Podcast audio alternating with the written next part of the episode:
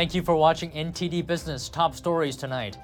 Bracing for a recession, one company out of five in the U.S. plans to lay off workers in the coming months, according to a new survey. The FDA trying to simplify the COVID vaccine process to make it more like getting a flu shot every year. Social Security running out of money. Two of the major funds could be wiped out in 10 years, according to a report. What then? And wind turbines becoming larger and larger, but some of them are collapsing. A problem for the growth of the wind industry. That and much more coming up on NTD Business. Great to have you with us. Don Ma here. Roughly a fifth of U.S. companies plan to scale down their workforces in the coming months. That's as they brace for a possible recession. Now, they're also coping with low profit margins. This is according to a January survey by the National Association for Business Economics. The survey polled 60 of the association's members in early January. The number reflects growing concern for the future more than half of survey respondents said they see a 50% or higher chance of a recession next year. The company said factors like higher costs and interest rates are the biggest risks to their financial health. Music streaming platform Spotify is already shrinking its workforce. It says it's cutting 6% of its global workers. Spotify had benefited from increased customer demand during pandemic lockdowns, but now analysts say tech companies are cutting jobs to prepare for an economic downturn. A recession will likely reduce demand for Spotify's software, products, and services. Digital ad spending would probably decrease as well. Amazon, Microsoft, and Google have already announced tens of thousands of layoffs this month. Just last week, Google announced it was slashing 12,000 jobs, Microsoft cutting 10,000. In total, big tech companies annou- announced at least 48,000 layoffs in January alone. And besides a potential economic slowdown, safety concerns are also hitting businesses. A Nike flagship store is closing in Seattle, Washington, among other businesses that have closed down in recent years. The locals and some business owners say crime and homelessness are taking a toll on the downtown area. NTD's Sean Marshall has more. Downtown Seattle seems to be dying with the recent closure of a Nike flagship store after 26 years of service and a Regal multiplex cinema on the same block. Though Nike hasn't released an official statement as to why, locals mention rampant crime, homelessness, and a rough COVID pandemic recovery affecting local businesses because they've decriminalized a lot of things does not mean the crimes that surround them uh, go away. I spoke with Jim Fuda, Executive Director of Crime Stoppers of Puget Sound, to find out what's going on with retail businesses in Seattle. The fact that, that there's less people actually shopping uh, downtown because of of the people on, uh, that are on the streets. It's uh, difficult. People are afraid. Homeless mental health, health crisis, supposedly that that it's a new term. You can you can call it what you want, but the bottom line is there's still criminal activity going around that, that particular population. The city has vowed to crack down on homelessness and crime after firefighters were attacked at homeless encampments on 40 different occasions in a four month period last year. In King County, where Seattle's located, vagrant deaths hit a record of 310 in 2022, including 18 killings. We had a failed defunding uh, experiment done by a, a, past city council uh, that uh, over 400 officers um, are uh, gone from the Seattle Police Department, which means there's less officers to respond uh, to these types of, of, uh, of, of calls. So um, uh, they're just responding to priority one calls. So what happens to property crimes? Um, there and the accountability side of that is is uh, is been lacking. Among the most recent trends to hit Seattle area retailers are thefts of copper cables from electric vehicle charging stations. Thieves might take only about $10 worth of copper, but it costs up to $2,500 to repair the damage. Sean Marshall, NTD News. The IRS kicked off the 2023 income tax filing season on Monday with 5,000 new customer service representatives. The agency hopes the new hires will help slash call waiting times and shorten the processing time for paper tax returns. The IRS is also about to unveil how to spend the $80 billion it recently got from the Inflation Reduction Act. The bulk of that is earmarked to improve tax compliance and enforcement. That means the agency will be able to audit millions more Americans. The Republican controlled House earlier voted to rescind most of that money, but the bill didn't go further. The tax agency still had some 3.7 million unprocessed 2021 returns as of December 2nd. And meanwhile, bad news if you plan to rely on Social Security for retirement. Major Social Security trust funds could run out of money in 10 years. That means they wouldn't be able to pay out full retirement benefits. That's according to the nonpartisan Congressional Budget Office. Its recent report found that the Old Age and Survivors Insurance Trust Fund would run out in 2033, and the Disability Insurance Trust Fund would run out in 2048. Social Security is being strained, with the number of retirees increasing relative to the active workforce. The federal government's spending more and more on the program. And if nothing changes, Social Security benefits will be limited to what the government can get from annual tax revenues. After the funds run out in 2033, the CBO predicts benefit payments will be about 23% smaller than they're, supposed to be. And in about 70 years, those payments would be 35% smaller. The FDA says it wants to simplify how Americans stay up to date on COVID 19 booster vaccinations. The agency says in documents posted Monday it wants the process to be more like getting a flu shot every year that would mean assessing what COVID strains are circulating in June and then preparing for a dose for the fall. The FDA says the plan is to create a single annual shot for most people, but those with certain risk factors might need two. FDA's Vaccine Advisory Committee is set to meet Thursday to discuss the plan. But Tesla CEO Elon Musk said he felt severe discomfort after his second COVID booster shot. In a Twitter post over the weekend, he said that he had major side effects and that he felt like he was dying for days. Though Musk didn't provide medical records to back up his claim, nor did he say which company's COVID booster he took. Musk did not experience side effects from the Johnson Johnson vaccine or the first mRNA booster he took. Musk's tweet was in response to a post by Rasmussen Reports. The report criticized the CDC's position that major side effects are rare after vaccinations. Is natural immunity superior to vaccination against COVID 19 for children? That's what a new study is saying. NTD's Daniel Monahan shares the data with us. Researchers in North Carolina found that children with natural immunity were better protected from COVID 19 infection and hospitalization than children who were vaccinated. Children aged 5 to 11 with post infection protection had about 88% protection against reinfection. That was compared to about 60% for those vaccinated. The protection remained higher over time until month 8. At that point, the protection from natural immunity among the unvaccinated was estimated to be about 19%, and 22% for the vaccinated. Meanwhile, on the risk side, some cardiologists are questioning the safety of the vaccines. Dr. Peter McCullough says that myocarditis is now at the level of 25,000 per million and rising. He says that it was about four cases per million pre COVID. None of the vaccines are sufficiently safe nor effective to remain on the market. They should be pulled off the market. The CDC says that ongoing safety monitoring shows that COVID 19 vaccination continues to be safe for children. It adds that the risks of COVID 19 and possible severe complications outweigh the potential risks of having a rare adverse reaction to vaccination. Daniel Monahan, NTD News. Microsoft today officially announced another multi billion dollar investment in OpenAI. The big tech company's investment is in addition to a previous $1 billion bet it made on OpenAI about four years ago. It has since built a supercomputer to power OpenAI's technology.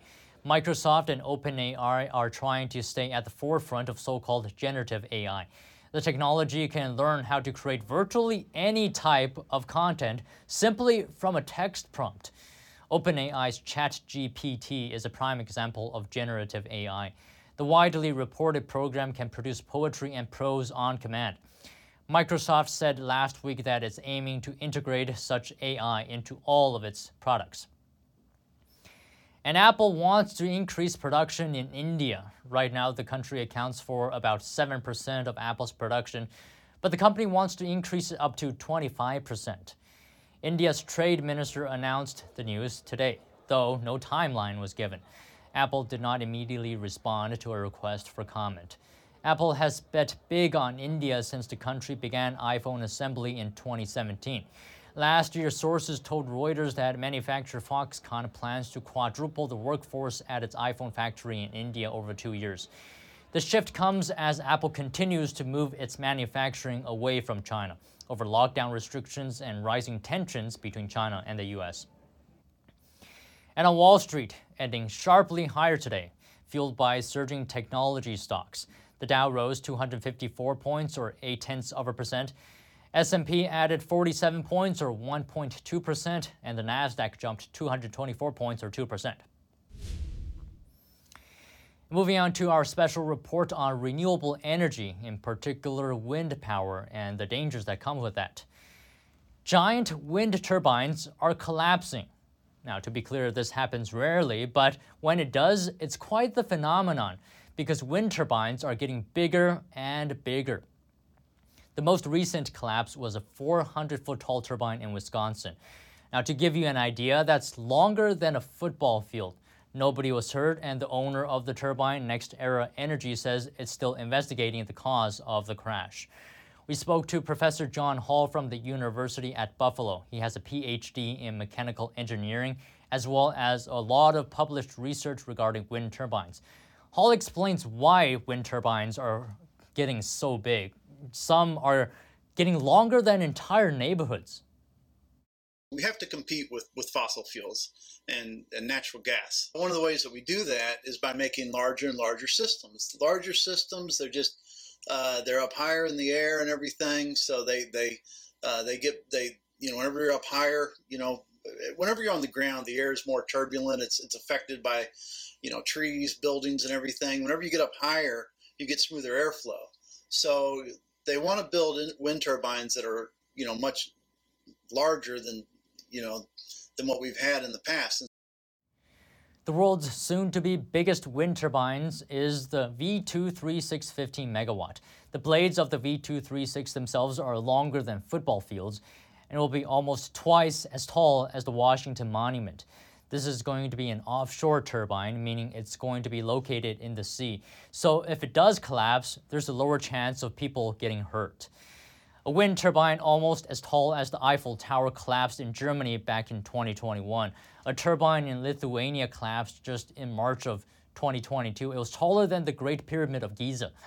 Just last June, a wind turbine that used to be taller than the Statue of Liberty collapsed in Oklahoma. The body of, of the turbine was split in half and the blades were scattered around the fields below. Then, just a few days later, another one collapsed in Colorado. Insurance company GCube Underwriting says these failures are happening with newer turbines. The company insures around $3.5 billion worth of wind related assets around the world. And firms in the industry have said that the rapid development of turbines has led to challenges. Professor John Hall, the mechanical engineer we spoke with, says there are many reasons turbines collapse. That rocking, you know, with the, the, the dynamics, like you have your gyroscopic effects, and then, you know, you have your spinning, and, and, and uh, um, you know, whenever you, you, you know, you, you're going to have wind loads, you can have some, some, some gust. Uh, you know, whenever we go out into, we're now shifting to offshore wind, and they're looking at floating wind turbines. So if you have floating wind turbines, another type of disturbance that you're going to get is like waves. Uh, again, you know, these are things that, that, that we can design for. Brent Bennett of the Texas Public Policy Foundation has a PhD in material science and engineering. He says, We currently use wind as a marginal resource. He says it's going to be difficult for people to use it more because it requires more battery storage. Bennett's graduate research focused on advanced chemistries for utility scale energy storage systems. So the first step that we need to make wind and solar, you know, more abundant on the electric grid is um, you know more really large scale batteries, right? And right now we don't really have the ability to really the scale, I should say. We have the ability to make batteries, but we don't have the scale. Again, the the supply chain and all the manufacturing and the scaling to build batteries that can get us beyond you know fifty percent or so of the grid coming from wind and solar. He says the barriers are technologically surmountable, but the economic cost would be enormous. He says energy systems are large, complicated, and take a long time to change. When you go from having uh, batteries that you know can store a couple hours of energy from you know for a, a small portion of the grid, right, to all of a sudden having to replace entire power plants and store energy for days at a time. You're talking about a thousand-fold increase in scale, and, and you need about a 10x decrease in cost from where we are now. And meanwhile, wind is America's largest source of renewable energy. It was the source of around 9% of America's utility scale electricity back in 2021. And moving on, Britain's national power grid says it's going to pay customers to use less power this evening between the peak times of 5 p.m. and 6 p.m. It's the first time it's trying it out as the country faces a cold snap. The operator says the move does not mean power supplies are at risk. It just wants to ensure that everyone gets the electricity they need. Back in December, the company said that over a million British households had signed up for the scheme. National Grid has also asked for three coal powered generators to be put on standby. It says this does not mean the coal powered generators will definitely be used. As the world makes a push toward clean energy, China isn't giving up on fossil fuels just yet. This year, Beijing plans to speed up construction on coal and natural gas power plants. According to the China Electricity Council, the country will boost its electricity by 70 gigawatts in 2023. That's an even greater jump than in 2022, which saw a 40 gigawatt growth. Despite that, Beijing is pouring money into renewable electricity too, and clean energy will see even speedier growth. The, the council says it expects 100 gigawatts of new solar power in 2023, plus 65 gigawatts of wind power. Beijing is on track to boost clean energy production to 52% of its total this year. Experts say demand for power will also rise this year as China works to rebuild its post pandemic economy.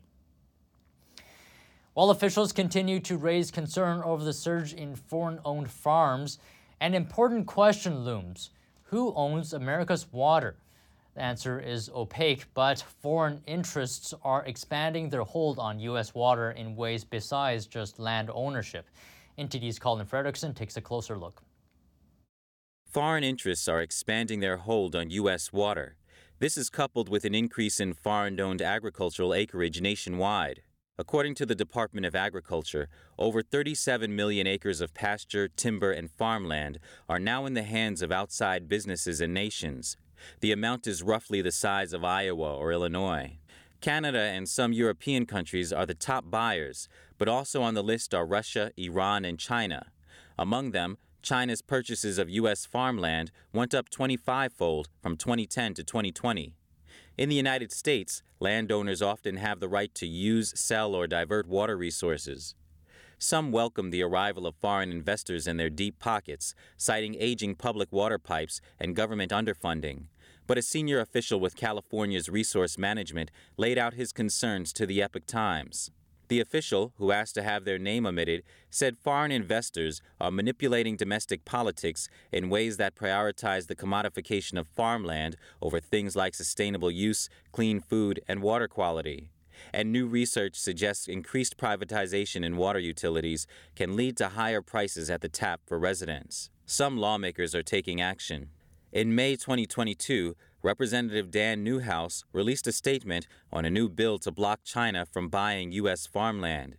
In June 2021, Congressman Chip Roy introduced similar restrictions on Chinese ownership of U.S. land. And we're taking a break now, but if you have any news, tips, or feedback for the show, you can email us at business at ntd.com. Still to come, the Avatar sequel hitting another milestone. What does it mean for the movie's director? And we visit a hotel for rabbits in Hong Kong, where they can stay while their owners travel for the Lunar New Year. That and more coming up on NTD Business.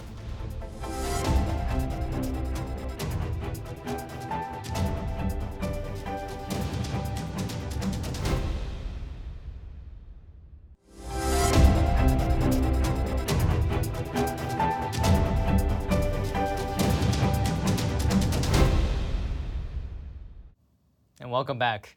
In entertainment news, Avatar The Way of Water continues to set records. What does it mean for director James Cameron? Let's take a look. The way of water connects all things. It certainly connected moviegoers. Disney has announced Avatar The Way of Water has surpassed the $2 billion mark at the worldwide box office. Combined with the original Avatar and Titanic, this makes James Cameron the only director to helm three movies in the $2 billion club. This is our backyard, and this is where we go when we want to come to the back of the house. Diane Keaton's latest film, Maybe I Do, arrives in theaters this week. Keaton herself has been in theaters as well. I've been going to the theaters to watch movies recently. I love it. I just love going into the theater and watching it. I do. A film, it's fun, it's engaging.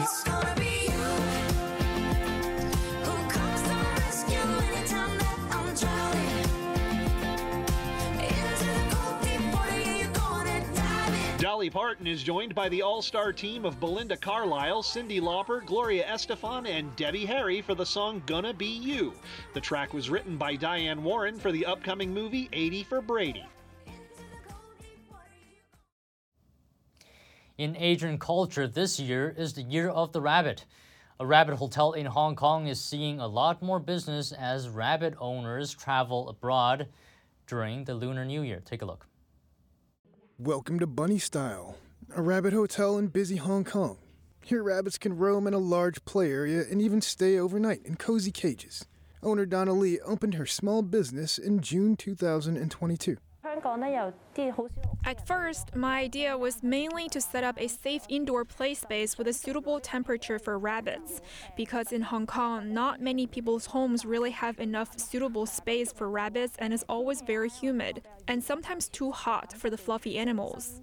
Hong Kong recently eased COVID 19 pandemic restrictions. As more Hong Kong residents travel abroad during the new year, rabbit lovers need a temporary home for their pets. One night at this hotel costs $15 per guest, which includes unlimited hay and water, and half an hour of free hopping in the play area. And to assure pet owners, the hotel also provides 24 hour, real time video monitoring of their rabbit. I'm going on holiday to Japan soon, and this is my first time leaving my rabbit in Hong Kong, and actually, I feel a bit nervous. I think the most important thing is to do enough research. I actually booked this place a few months in advance. I don't think it's a good idea just to leave my rabbit with friends or relatives because I don't know if they have the right environment for my rabbit, like is it the right temperature and is the floor a soft surface?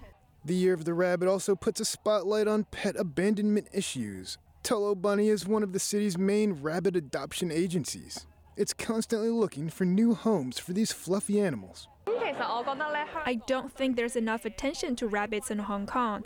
There are only four active nonprofits organizing the adoption of rabbits. There is definitely much more attention given to pets like cats and dogs. I hope there will be more attention and resources for all kinds of abandoned animals. The agency's founder, Winky Cheng, hopes that the Year of the Rabbit will bring more attention to the abandoned animals. Since the beginning of the month, they have already rescued 20 rabbits. And that's the latest from the NTD business team and myself, Don Ma. You can follow me on Twitter too. And if you have any news tips or feedback for the show, you can email us at business at ntd.com. That's all for today. Thank you for watching. We'll see you tomorrow.